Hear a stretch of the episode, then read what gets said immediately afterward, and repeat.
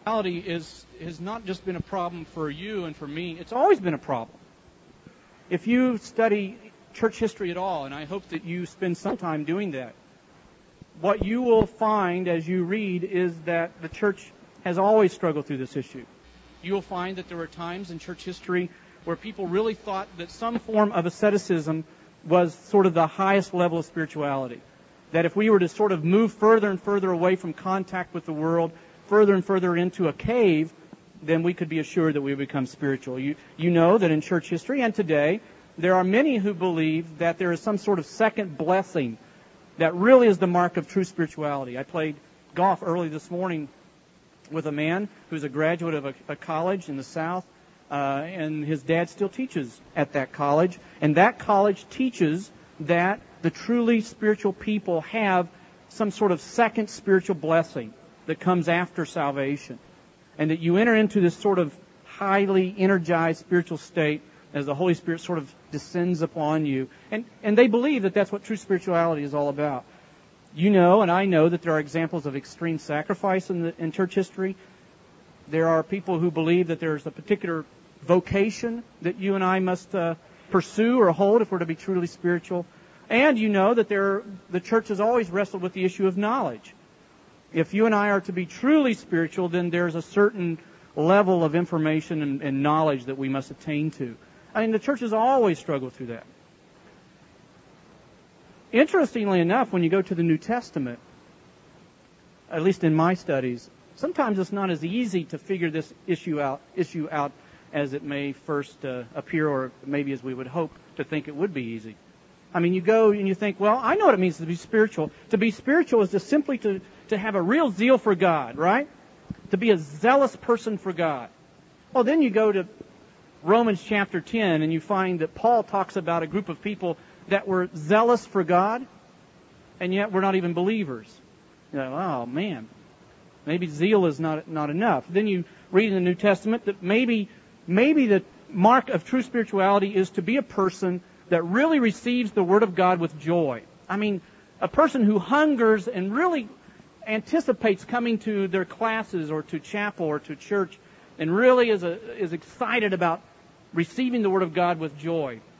And then, and then if you know anything about your New Testament, you know that you can turn to Matthew chapter 13 and read the parable of the soils. And what do you find in that passage? You find in verse 20 of chapter 13 that Christ describes a person who actually receives the word with great joy.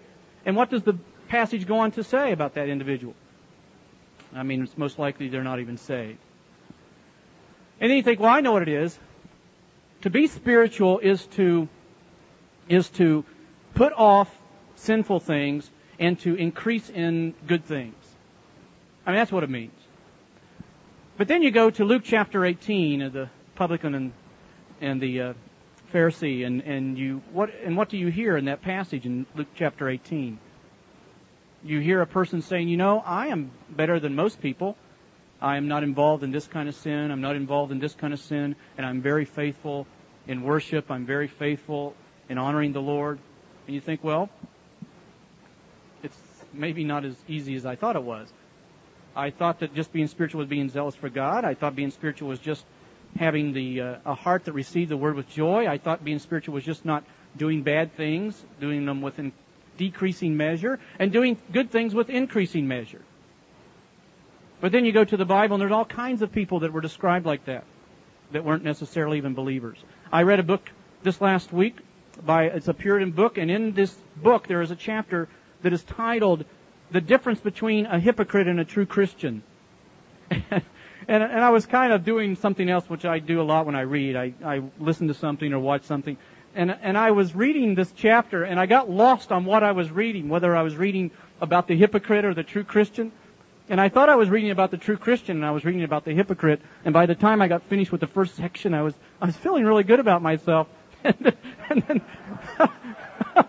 and then, and realized that I just, I just condemned myself, you know. I'm, I'm, Said, oh no, I'm a hypocrite. I was doing really great. Oh well.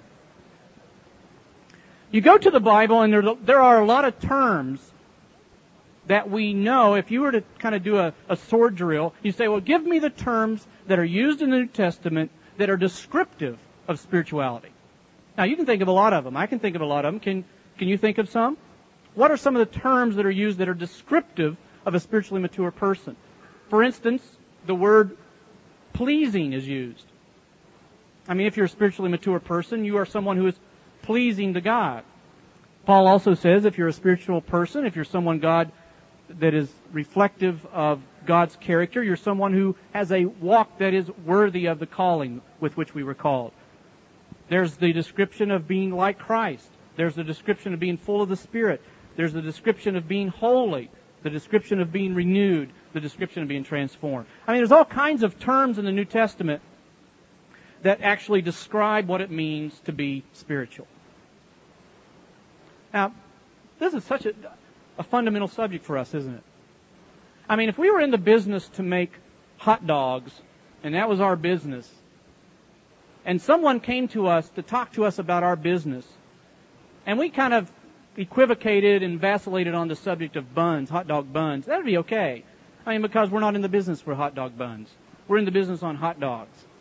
If someone came to talk to us about mustard, and you said, well, I talked to this employee, and this employee said this about mustard. I went to this employee, and they said this about mustard. I don't think you guys know what mustard's all about. And you say, well, that's okay. We're not in the business for mustard.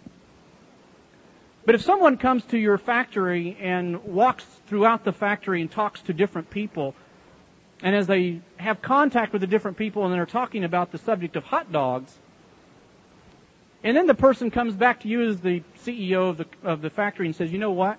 I have found out is that you guys can't agree on what a hot dog is, and we have definitions that are actually contradictory. And in fact, I don't even know if you know what it is. Now that'd be pretty serious. I mean, we exist as a college for the purpose of the pursuit of spiritual maturity. I mean, there is no subject that is more fundamental to who we are and what we're doing, right? It is the most fundamental thing. Before I introduce the people that are going to come up behind me, the students and the deans, let me say three things that I am today very sure about when it comes to spirituality. Three things. Here they are. Number one, I know that the best description of what it means to be a spiritually mature person is found on the lips of Jesus Christ himself when he said, that you could take all of the Bible, everything that God has preserved for us, and boil it down to two things. Love God, love man. What I do know about what it means to be a spiritually mature person is that when our Lord was asked that question by a group of seekers, not unlike yourselves, a group of people that were, some were mixed with true disciples and maybe some were kind of not sure if they were disciples and some that were sure that they didn't want to be disciples. And in the midst, midst of that audience, someone said, hey, Jesus, by the way, what is the greatest command in the Bible? When he was asked that question, what I do know is that Christ said, love God and love man. That is what it means to be the person that God created you to be. I'm sure of that. And you can be sure of that. We can start with that point. There's a second thing that I am sure of when it comes to spiritual maturity. And that is that there is a certain process that God takes everyone through to bring them into likeness of His Son. I am very sure of that. Whenever you read the scriptures, or even, or even take a friend at lunchtime and just say to them, how, what has God taught you in the last month? That while there will be variations of, of the stories and variations of, of people that are involved and dynamics that are involved, the process really is always the same. And it has two features to it. God always brings us to the point of Christ-likeness and spiritual maturity in the context of everyday life as we live out our faith. That's feature number one. In 2 Corinthians chapter 1, when Paul talked about I have learned what it means to be comforted by God. I know what it means to sit at the feet of God, surrounded by turmoil, to have everything in my life be up in the air, threats from every side. I know what it means to really be the person God wants me to be to face that stuff and yet no comfort. When Paul said that in 2 Corinthians chapter 1, he is not talking about a book he read. He's not talking about a message he heard. He's not talking about a verse he read. He's not talking about an outline. He's not talking about anything like that. What he's talking about is, as I tried to live out my faith in the context of everyday life, God taught me something about his character. That's how it happens. In Philippians chapter 4, when Paul talks about learning contentment, he said, it is something I have had to learn. God has taken me through all these circumstances, and I know what it means to be content. I mean, that is what he says to us in Philippians chapter 4. I know contentment. But then he says, but you know how I got there? It's not because I read a book by Elizabeth Elliot. It's not because I listened again to a tape or a chapel message. I know something of the character of God when it comes to being a content person because I have learned that through the context of living out my faith. If you are going to be, and if I'm going to be, a person that continues to grow and become more like Christ, it's going to happen outside of this room, primarily. Outside of, of any church wall, outside of any textbook. It's going to happen when we take what we know the Bible says and we start making practical, everyday, real choices to live that out. And that's what Paul says. The second thing that I'm, that's the second feature of that, that I'm very sure of as far as the, the process, the second feature of the process is this. It always, always happens in the context of relationship. Now that's, that's, uh, when I say the word relationship, already some of you are kind of, mm, yeah, I know what that word means, you know, it's kind of, it's, it's kind of a gal word. It's not, it's, it's, it's a chick word. You know, it's not a guy word. I mean, Girls, girls are relational, guys aren't relational. Girls hug, you know, they see each other, woo, and they jump and they, you know, guys don't do that. They, they may be coy enough to go, hey, you know. Kind of like just when I came from my golf game just now, I just played golf with four guys, three guys. Well, actually four. One walked around and kind of, I don't know what he was doing, but is, um, I don't know who he was. But there was this, five of us walked around and as, and as I was leaving and, you know, from the front nine, they were going on the back nine and, and I just walked up to them, hey guys, thanks a lot for inviting me. And I went to, you know, and it's sort of like two of them stuck out their hand and one of them kind of looked, hey, yeah, good. Thanks for joining. You know, I know, these guys are all spiritual men and godly men, but they're just, you know, there's just something the guys struggle with, the term relationship. I mean, could you imagine if I walked up to, I walked up to them and I, I should have done this just for illustration purposes this morning. I should have walked up, looked them right in the eye and said, I love you. you know. uh, well, but anyway, I didn't do it. I weaned out. I'm gonna do it next time. just, just for fun. I remember, I remember the first time a guy said that to me my roommate in, in college, and I and I was I didn't know what to do with it. I, I didn't know whether to continue to shake his hand or not. I didn't know what to do. I didn't know what to do. Guys are uncomfortable with that term sometimes. I know I am. But it is very true. Listen, don't don't lose me on this point. In Philippians, or again in Ephesians rather, chapter 4, as Paul is describing the process through which Christ is going to bring maturity to his church corporately and individually. In Philippians chapter 4, verses 11 through 15. And he gave to the church these people, apostles and prophets and pastor teachers. Why? For the equipping of the saints. Why? So that they may fulfill their role in the body of Christ. So that as they do that, individuals that they have contact with go through the process that we call spiritual growth, bringing them to maturity. God never designed for you to take any version of the Bible after salvation and walk into a cave, never to come out until either death or the rapture. He never designed it that way. God designed spiritual maturity to take place in the context of relationship. It's always been that way. In Romans chapter 15, Paul says edification, which is another term used to describe maturity, edification is something that you and I must be committed to with each other. Now those things, those two things I'm sure of. I'm sure of one, that when Christ talks about being spiritually mature, he says it means to love God and love man.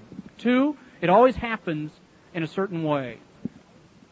In the context of living out my faith, and secondly, in the context of relationship. That's how it happens. Now, there's a third thing I'm sure of.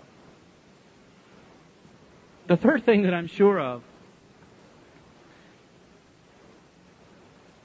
is that I work at the Master's College because the Master's College has been and continues to be a place that is led by people and populated by students who I think are honestly interested in not just knowing what spiritual maturity is, but pursuing that. That's what we're all about. That's why, that's why I come to work. It's because that's what this college is about. And that's what you're about. That's what makes it exciting for me. Is to see students who make the choice in a real life context to say, I'm going to do what Christ wants me to do and what I know would be honoring to the Lord in this circumstance, though it even represents risk and cost to me. I mean, that's exciting. I mean, there's not a whole lot in life that's more exciting than that. To see someone like you in everyday living really make those choices. And what's even more exciting is to see someone who didn't do that as a freshman who's now doing that as a sophomore and a junior and a senior. I mean, that's, that's incredible. I couldn't imagine doing anything else than to be a part of that process. But you know, the other thing that's interesting about the Master's College is that these are various versions of our handbook. and what this represents is a real practical attempt on our part to be consistent with what the Bible says about spiritual maturity. I mean, that's what the handbook's all about. I mean, that's what the distinctives are all about. But you know what else it says because there are multiple versions? That they're not just new covers here. There's actually different things in the content. And you know what that says? Sometimes we don't do it right. Sometimes what we try to do isn't really what should be done. And if you really wanted to criticize us, could, it'd be easy to do. There are things that we now have that are policies that we didn't used to have. There are things that we used to have that, uh, you know, that are different than what we do this week, and this next year may be a little different as well. You know what that says? It says that we're we're growing ourselves. We're trying to figure that out. But there are some constants. And that's what I'm going to have the people come up and talk to you about.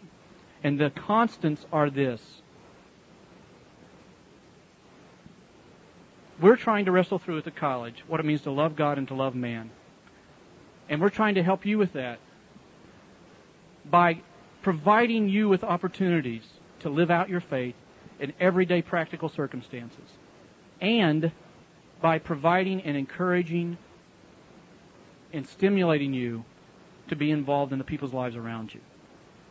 I mean, that's, those are the constants. We don't always do it the same way, and we don't always do it right, and we mess it up. I mess it up. My staff messes it up. Faculty mess it up. You mess it up. But those things have never changed.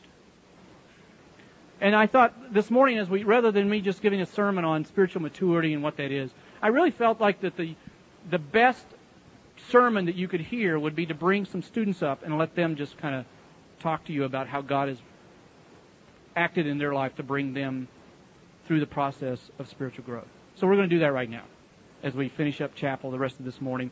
We've got just about 35 minutes. And I'm going to bring up, first of all, the two people that uh, uh, under me are committed to this process more than anyone else as the leaders on my staff, and that are Associate Deans of Students, Mark Tatlock, and Betty Price. Let's welcome them to the platform.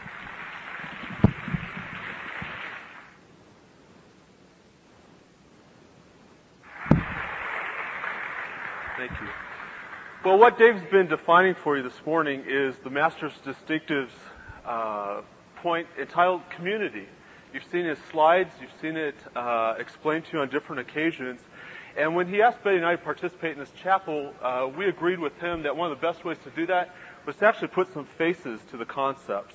And though this may look a little bit like a popular genre of uh, television approach today, the TV talk show, I'm definitely not Geraldo, and Betty is definitely not Sally, Jessy, Raphael. So uh, if you would bear with us as we uh, enjoy this setup uh, today, we'd like to invite those students that uh, we've talked to to come on up to the stage. And uh, you come on up.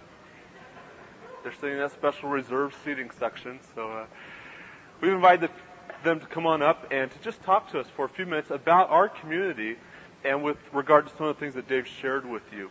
Betty has a few comments to make, so Betty, why don't you go ahead and... One thing we wanted to share with you, um, as we talked with the RDs this last week about some students that we wanted to have come up and share with you, uh, we talked about a lot of students in terms of how God's worked in their lives while they've been here on campus, and really many of you could be up here sharing as well. We also wanted to tell you that they don't represent um, students or people, and they want you to know this too, that have that we feel like have totally arrived at some peak of spirituality, but that they are very much like all the rest of us, people in process. And they want to share with you, and we've asked them too to share a little bit about that process, where they've come from, and where they're going, and how that process has been for them. Let me take a moment just to introduce our guest today. Uh, we have over here sitting next to Betty uh, Denise Hunter. Denise, welcome. Uh, next to her is Connie Van Wingerden.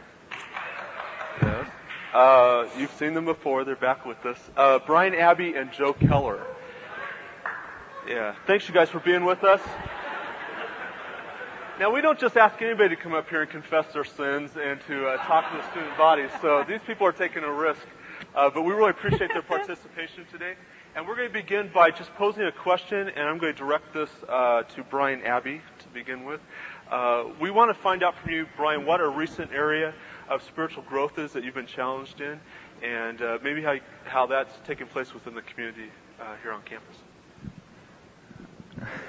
I guess uh, for me, it's something that's been a process over the last three and a half years um, since I've come to know the Lord. Um, and it's mainly just that I'm really realizing that a lot of my life is trying to be somebody that the school or Christian authorities or whatever wants me to be.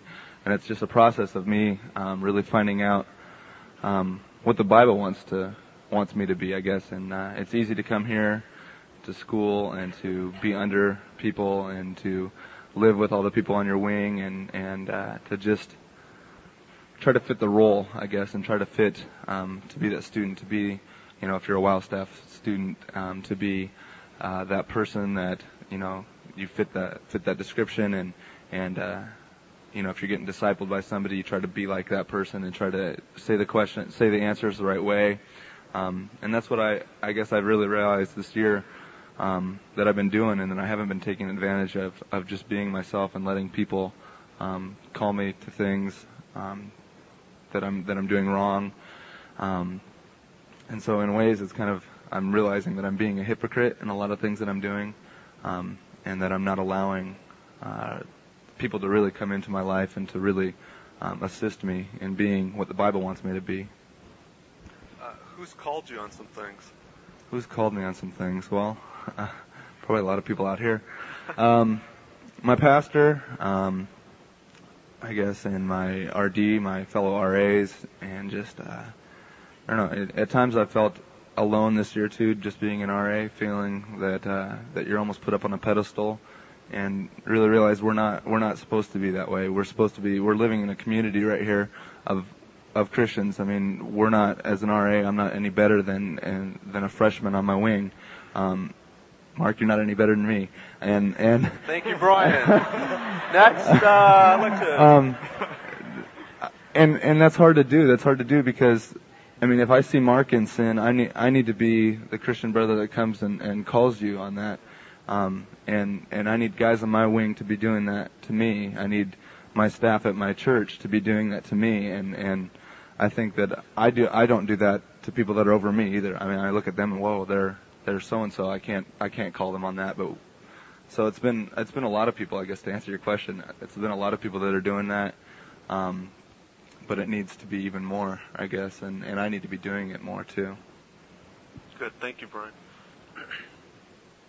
I want to ask um, Denise to respond to that question a little bit. One of the things that's been exciting for me to hear from her is that we really don't want to be, um, thanks, um, arrogant and prideful in the sense of thinking that we're the only school in the whole Christian community that's really trying to promote true spirituality and a community where we're involved with one another in this way.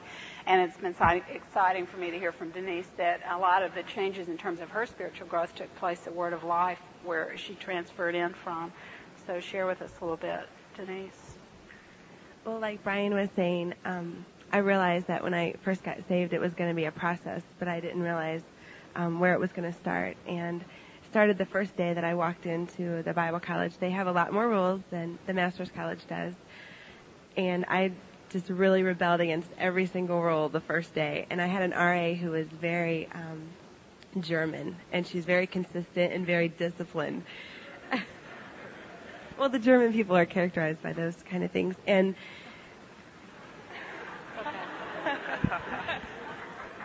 and so when the first day came around and I decided that I was going to kind of make my own rules and and I kind of let her know that that even though everyone else was going to be under these rules that I was kind of the captain of my own soul and I was going to do my own thing. And I really appreciated her input but it really wasn't necessary. And uh she really dealt with me on that. She um brought to brought to my eyes that it was a sin of rebellion and that in my rebellion against any authority that that was over me, I was directly rebelling against God. And she showed me from scripture and she showed me by the consistency of her own life and how she was so submissive to authority and and yet so godly and so in control. And and just by her character that once you do submit to authority and that actually that it was my choice to go to this school and to place myself under these rules that I made the choice to do that. And so it was really ridiculous for me to be rebelling against those rules that I chose to put myself under. And that's really where the process began was in starting to submit to the authority that God had placed in my life. That's good. Thank you, Denise. Let me just mention, Denise is going to be an RA for us next year, and she, when we got all the new RAs together, she made the announcement that she knew that all, that none of them were going to have any problems with students on their wings with bad attitudes, because she knew that she was going to have all of them because it was payback time for her for the bad attitude she used to have. So we're taking sign-ups for Denise's wing uh, later on. That's good. Thank you very much for sharing that with us. Okay, Joe Kelly. Joe, you've grown up in the church, and uh, that tends to create a uh, distinct person sometimes. We tend to become a little calloused and apathetic with the things that we're called to on a regular basis. Uh, maybe you could share with us a little bit of where you come from and where you've been challenged. Well, um, well, like I said, I was a church brat. I was the guy in the back row that always, uh, that always said Jesus and and all that other stuff, and me and all my friends, and and we would we would be on leadership teams, and we would be whatever, and we would be a part of the church. But yet, deep down inside, we were living hypocritical lives in the sense that, you know, we would go out and we'd mess around doing whatever. And uh, I lived my life up until just probably about two, it's about two years now. That, uh, that I've been walking around with this big backpack full of masks. And I know that, that there are some people out there that, that, that know where I'm coming from. In the sense that you go to your parents and you put on this parental mask and then you go before your friends that are non-Christians, and you put on this this non-Christian, you know, mask. And then when you go to church, you put on the other mask and say yes, hello, thank you, and you know you always share the communion plate when it goes by, and you know, and you do the right things. But yet, come Monday, come Tuesday, come Wednesday, it's you know it's a, it's a change. It's an always changing thing. And then coming here to the college, God is so gracious to allow me to come to this place and and just through this time, I begin to learn what, what integrity means. And integrity is not saying that you're perfect or not saying that, that you have nothing wrong with you because, you know, Lord knows I got a lot of things wrong. But it's a matter of, of realizing what they are, realizing my inconsistencies and the things that are, that are wrong in my life that, that are not Christ-like, but being honest with them, you know? And a lot of things, and, and you go, well, well, how do you find out that stuff? And for me, for me, I mean, the Word of God plays a big part, but another part is, you know, guys on my wing, you know? Some guy pulling you across and sitting you next to his computer and going, Joe, I, I think you're being, I think you're being arrogant and selfish. You know? For me to walk into SPAC's office and for us to be sharing and for him to go, Joe, listen, man, the way that you're handling that is wrong. And you want to know what? It's not in a sense of arrogance that they do it at all. It's not in a sense of whatever. But like, but like Dave was saying, it's just in a sense of such a deep love. How in the world could you show somebody that you love somebody so much like Christ loves you than to sit down and kick them in the butt every once in a while, you know? You know, seriously. If you sit down and you go, listen, and if you're being honest and if you have integrity, and if, if I have integrity and being honest, you're going to notice things. And if you truly love that person, the way that those guys on my wing love me, as my RA loves me, you know, we've sat down and rummaged through some things, then you're going to share with them. Just like the missions thing, you know, you can see grace abound in the lives of other people. And I'm just, I'm just gracious to God that, that He's allowed me to, to see that in my life and to see that in the lives of, you know, of Brian and, and guys on my wing. So, am I getting the eye signal? Is that, we talked in chapel, we talked, we talked before about if I went too long to give me the eye thing. So, so yeah, I guess that's it. Good, Joe. Thank you very much. I appreciate that.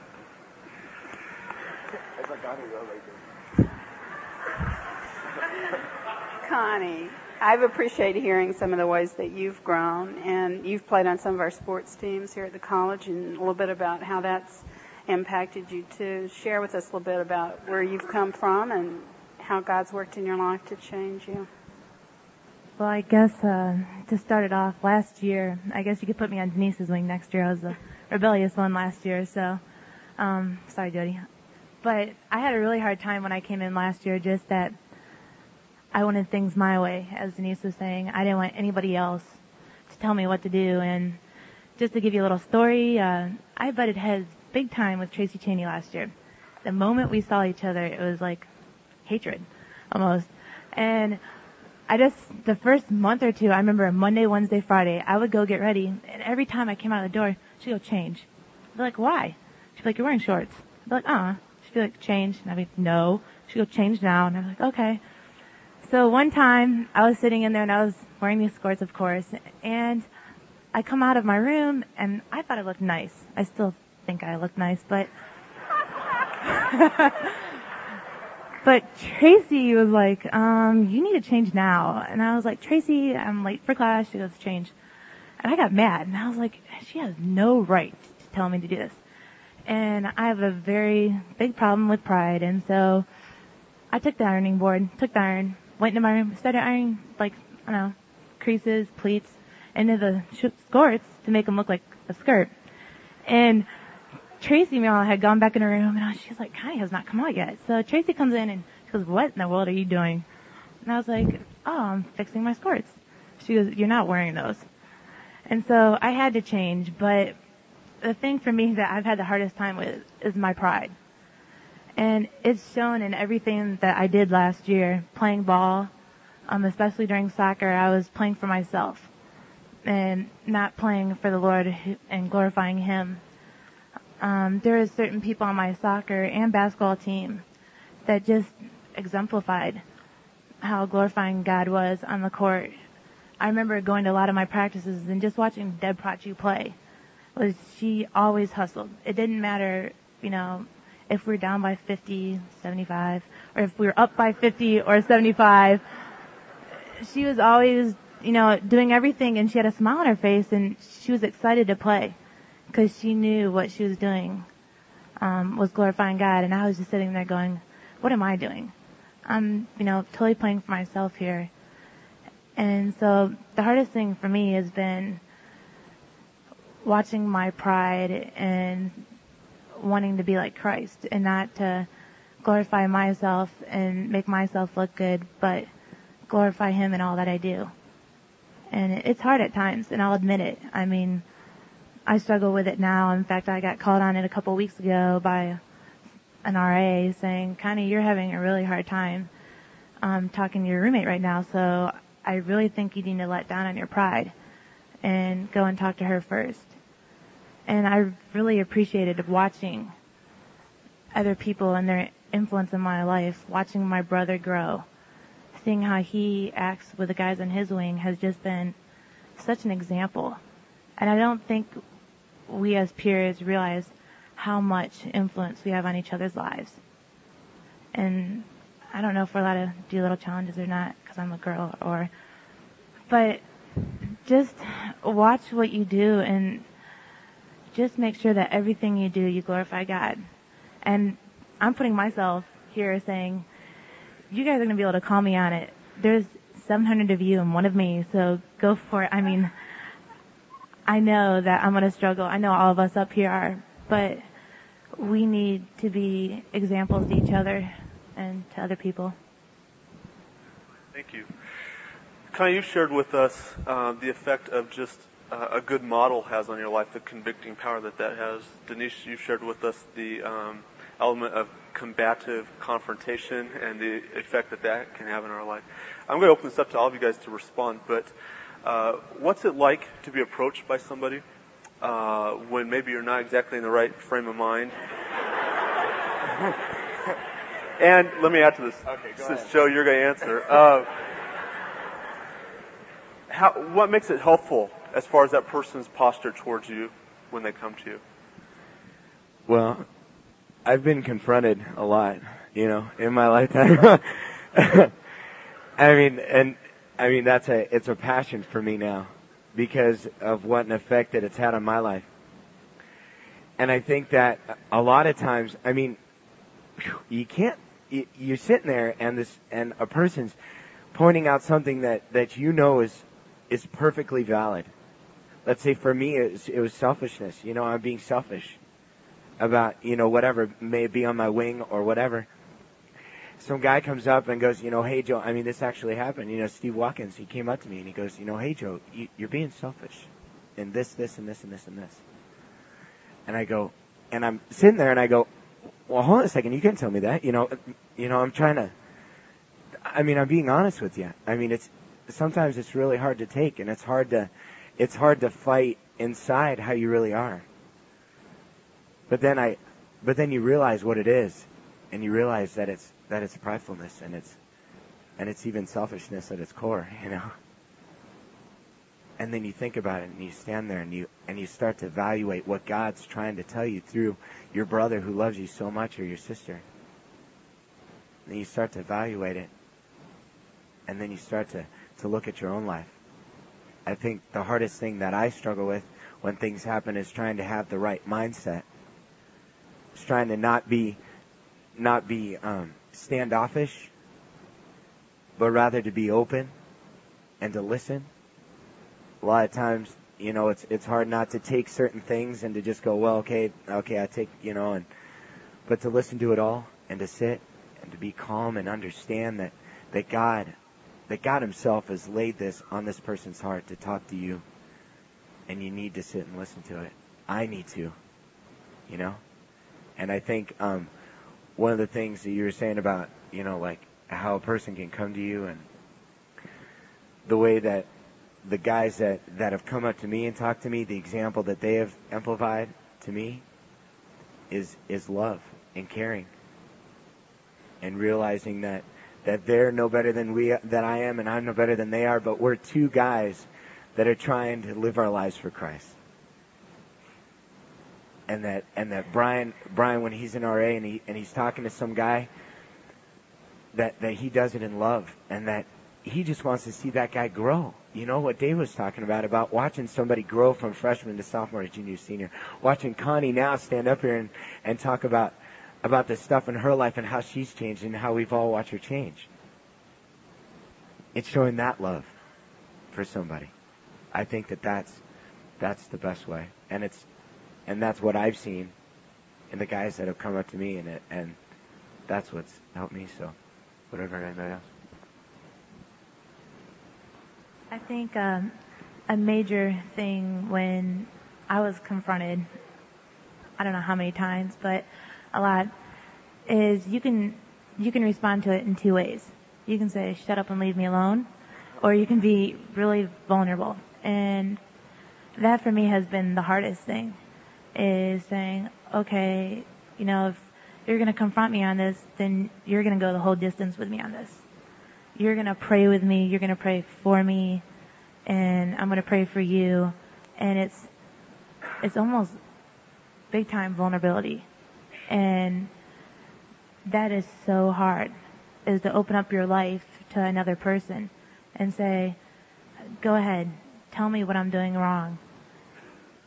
And it's really hard to communicate that to other people and say, hey, this is something I'm really struggling with and you pointed it out, but you need to pray about it. And when you do go and I hate using the word confront, but yeah, restore is just do it out of love and the restoration period is just long. It's just not something you can do in five minutes and say, hey, you're wrong. Change it now.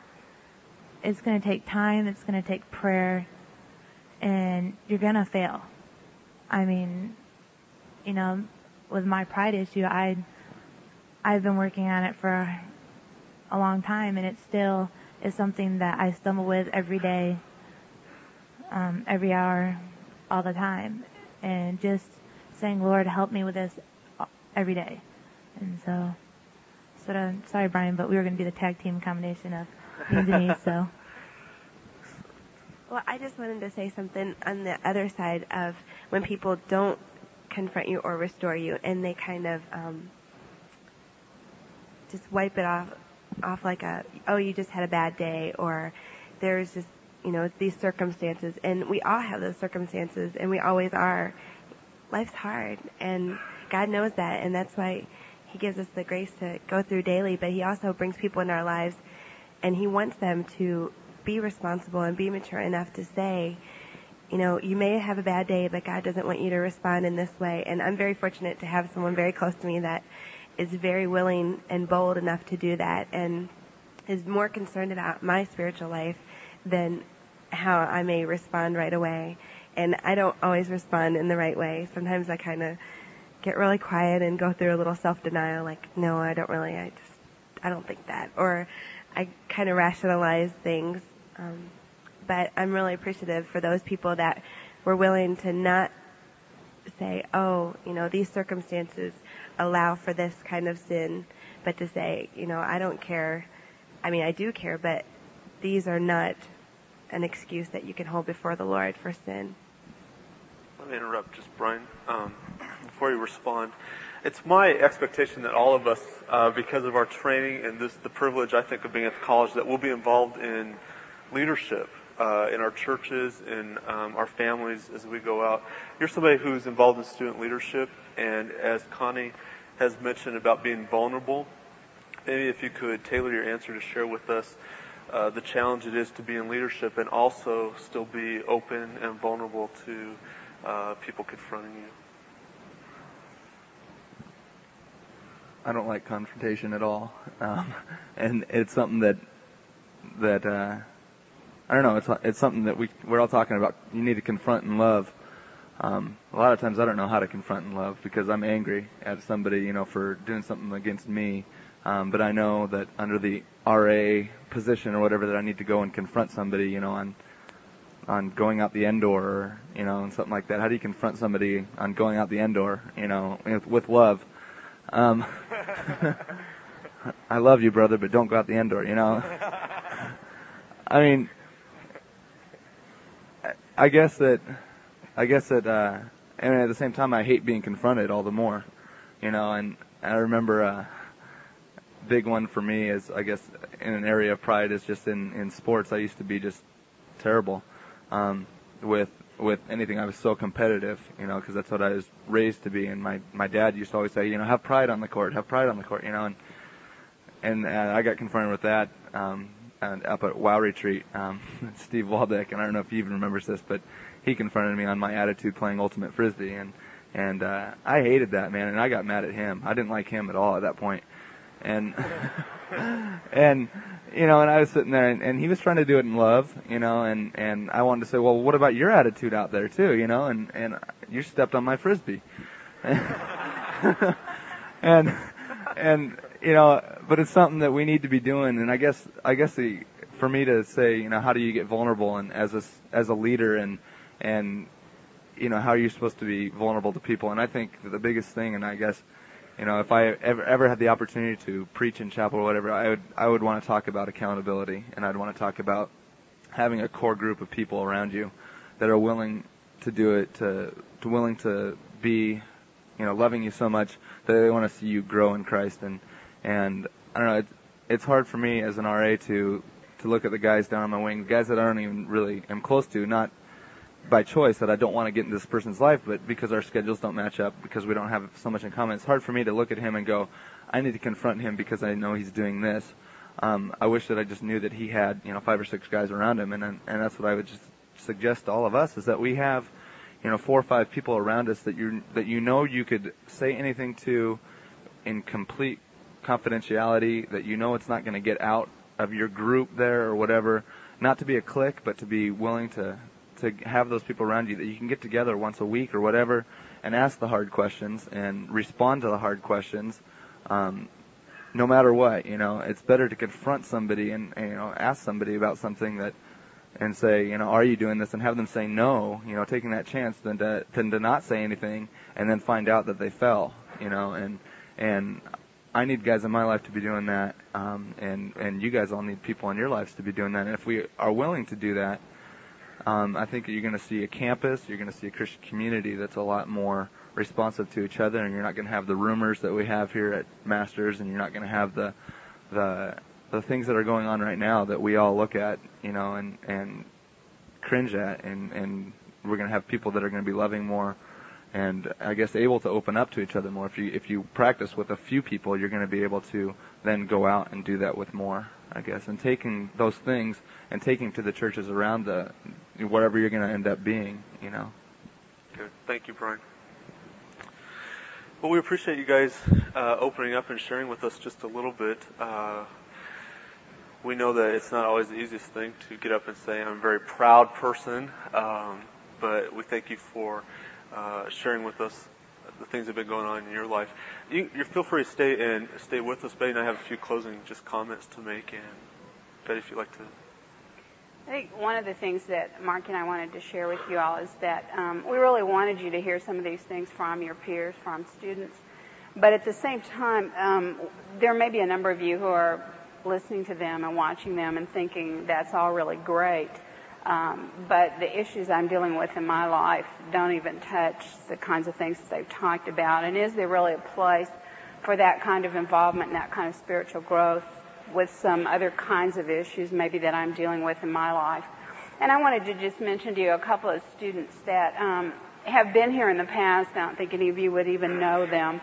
Um, but I remember one gal who came here as a freshman who her background was really that um, her family not only had not given her any kind of good upbringing, they really had treated her, I think, in a very evil way. And there were more than one person in her immediate family who had sexually abused her, who had involved her with pornography as a very small child. Um, she was really an emotional wreck when she got here as a freshman. She was afraid of everything. She cried about everything. Um, I think in meeting her in the first few weeks of school, people weren't sure if she was really going to make it here and that she was going to be able to stay because she was struggling with so many, many things. Um, I can remember just even um, one time we had a group of students over at my house and we were fixing dinner, and I don't remember what the event was.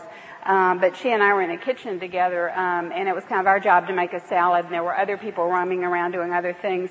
And um, this is kind of just really a silly little illustration of even trivial, basic stuff that her family had never even taught her. Remember, as we were cutting up things for the salad, I handed her a bunch of green onions at one point, and um, and I said, "Why don't you do these next?" And there was long, quiet for a while, and then she whispered over my shoulder, "I've never cut these before. How am I supposed to do this?"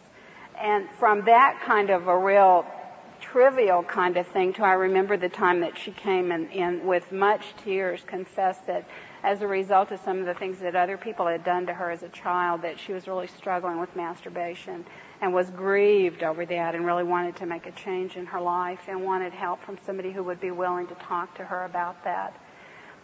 Later, when she graduated from the college several years ago, she graduated a very, very different person she's not only emotionally stable, but though I've not gotten together personally with her for a while, I keep in contact with her. And she's very much involved in ministry and discipleship of other women and very involved and very, very stable in her faith in the Lord. Um, if you were to ask her today who were the people who had the greatest influence in her life, she would mention two or three staff people, but mostly she would mention students. And one particular student, a gal who was on her wing, who was just there for her constantly the first two or three years that she was here, and it's always wonderful for me to hear her talk about this gal and what a good friend she was, and on the days that she seemed like she could do nothing but cry, um, how this girl was there for her. Another student that I remember was a guy who was here that through um, a complicated situation, long series of meetings, I ended up in a discussion with him in my office at one point um, basically because he had treated one of our gals here on campus very badly and very sinfully. And I was there chatting with him and talking with him about that, along with a couple of other guys who were involved in his life, and talking to him about how he had treated this gal, and asking him, I mean, is this how you are since you've been here at school? Has there, I mean, has there been any change in your life? Is there any difference since you say that you made a commitment to Christ? And um, and at that point, he changed from trying to deny or to justify what he had done and began to really open up to us and to share with us things that had, even more than we ever knew, that had been a part of his past before he made a commitment to Christ. And how through the year here at the college, he really had made some changes and was really making some movement. And it was wonderful to hear. And I remember asking him, you know, who's been involved in your life? How's it been that, uh, you know, the Lord obviously has, but, but who here on our campus? And he was a member of one of our athletic teams. And it was just the greatest joy to me to hear him list names and talk about guys that he played on the team with and the just major, major influence that they had had on his life of being an example at times, of confronting him at times, of just talking about spiritual things with him at times. And it was very exciting to see that he was very much a person in process. But that there really was change and growth, and it was very much the impact of his teammates who had brought that about. Well, as we draw this chapel to a close, we just want to leave you with the impression that we're all part of this community. We're all at different levels of maturity. Some of us are struggling with some real sincere, uh, deep struggles. Some of us uh, who maybe are experiencing some growth and strength in our lives really have a responsibility to assist those who are around us. It's been our pleasure. I know the reason Betty and I get excited about driving to work each day is because we believe in the community of the Master's College. We believe in the community of the church. And it's all about the hopeful growth. Uh, really, uh, what Christ's desire is for us, that which He's promised uh, to complete one day, we can take a part in in assisting one another in that growth process. And so, uh, we thank you for listening to us today. We just would invite you to hold hands with us uh, and one another with regard to reaching out to ministry, to calling one another to holiness, and also being open and vulnerable uh, to let us see who you really are, uh, so that people can reach in and to encourage in the true sense of the word. I invite you to go ahead and stand with me now at this time, and I'm just going to pray and commit us to the Lord. Let's pray. Lord, you've been so good to us. I think back in my own life, uh, just the tragedy I was when I came to college, the Christian college. And I thank you for those who reached down and loved me enough to call me what I was, to tell me what I needed to do. God, I pray as we look at just a, a real limited time here in this community, just four years for most of us, that we would all take advantage of that. Lord, that we would learn from one another. We would be faithful to model things for others. Lord, we pray that as each of us have the opportunity to walk across that stage at graduation, that we would be able to look back and say, yes, I participated in the community of the Master's College of these believers in an adequate and an encouraging and in a faithful way. God, we thank you for those lives that have been restored. We thank you for the lives of these students who shared today. Pray that you bless them and bless us as we go forward this week to attempt to be as faithful as possible. We pray this all in Christ's name. Amen. You're dismissed.